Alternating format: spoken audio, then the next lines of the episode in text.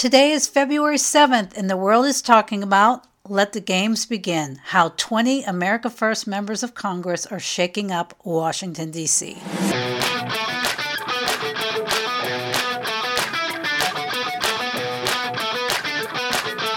You're listening to What in the World? A look at current events through the lens of biblical truth with Amy Travis.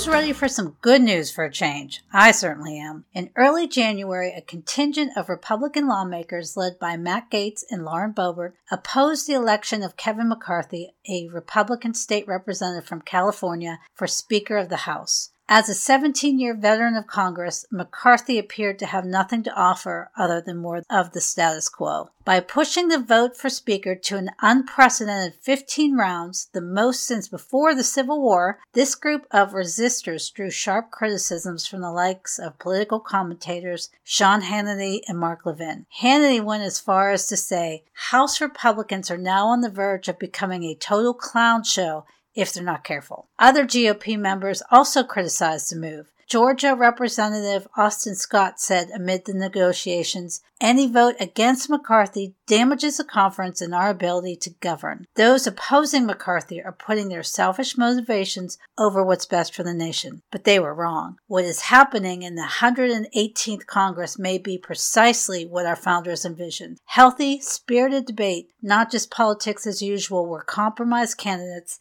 succumb to payoffs from powerful special interest groups.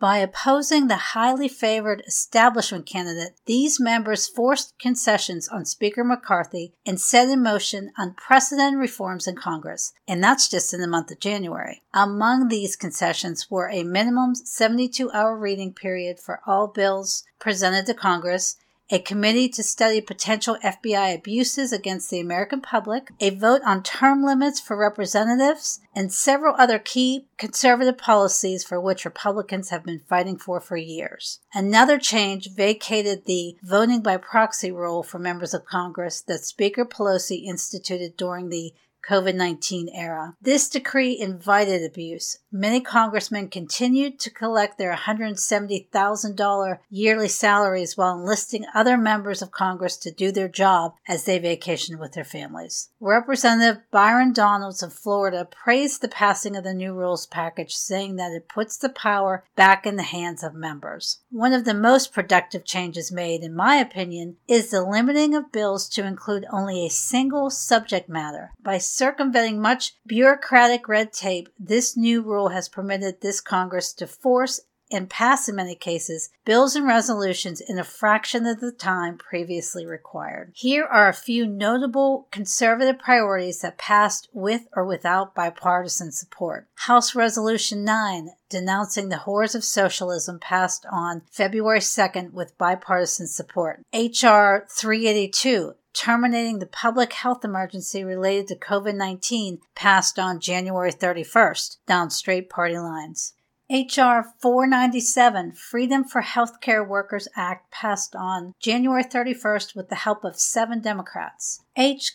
Res 7, commending the bravery of men and women demonstrating against the Iranian regime's human rights abuses, passed on January 25th with strong bipartisan support. By a vote of 420, 420 to 1, the only no was a Republican, believe it or not, from Kentucky, Tom Massie. H.R. 22, Protecting America's Strategic Petroleum Reserves from China Act, passed on January 12th with bipartisan support. H.R. 26, many of you have probably heard about this one already. Born Alive Abortion Survivors Protection Act, passed on January 11th down straight party lines. The very first bill passed by the new Congress, H.R. 23, nixed $72 billion in taxpaying funding for the 87,000 new IRS agents proposed by the Biden administration. The newly passed bill specifies that the IRS can only spend money on customer service and IT improvements, but not on hiring agents, auditors,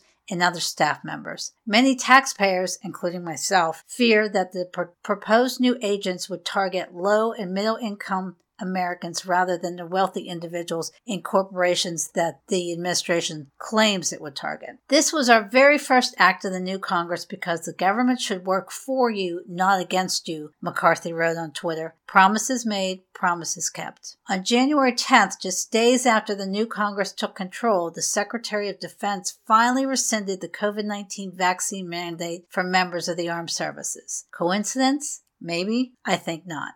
The hits keep coming, for the swamp, that is.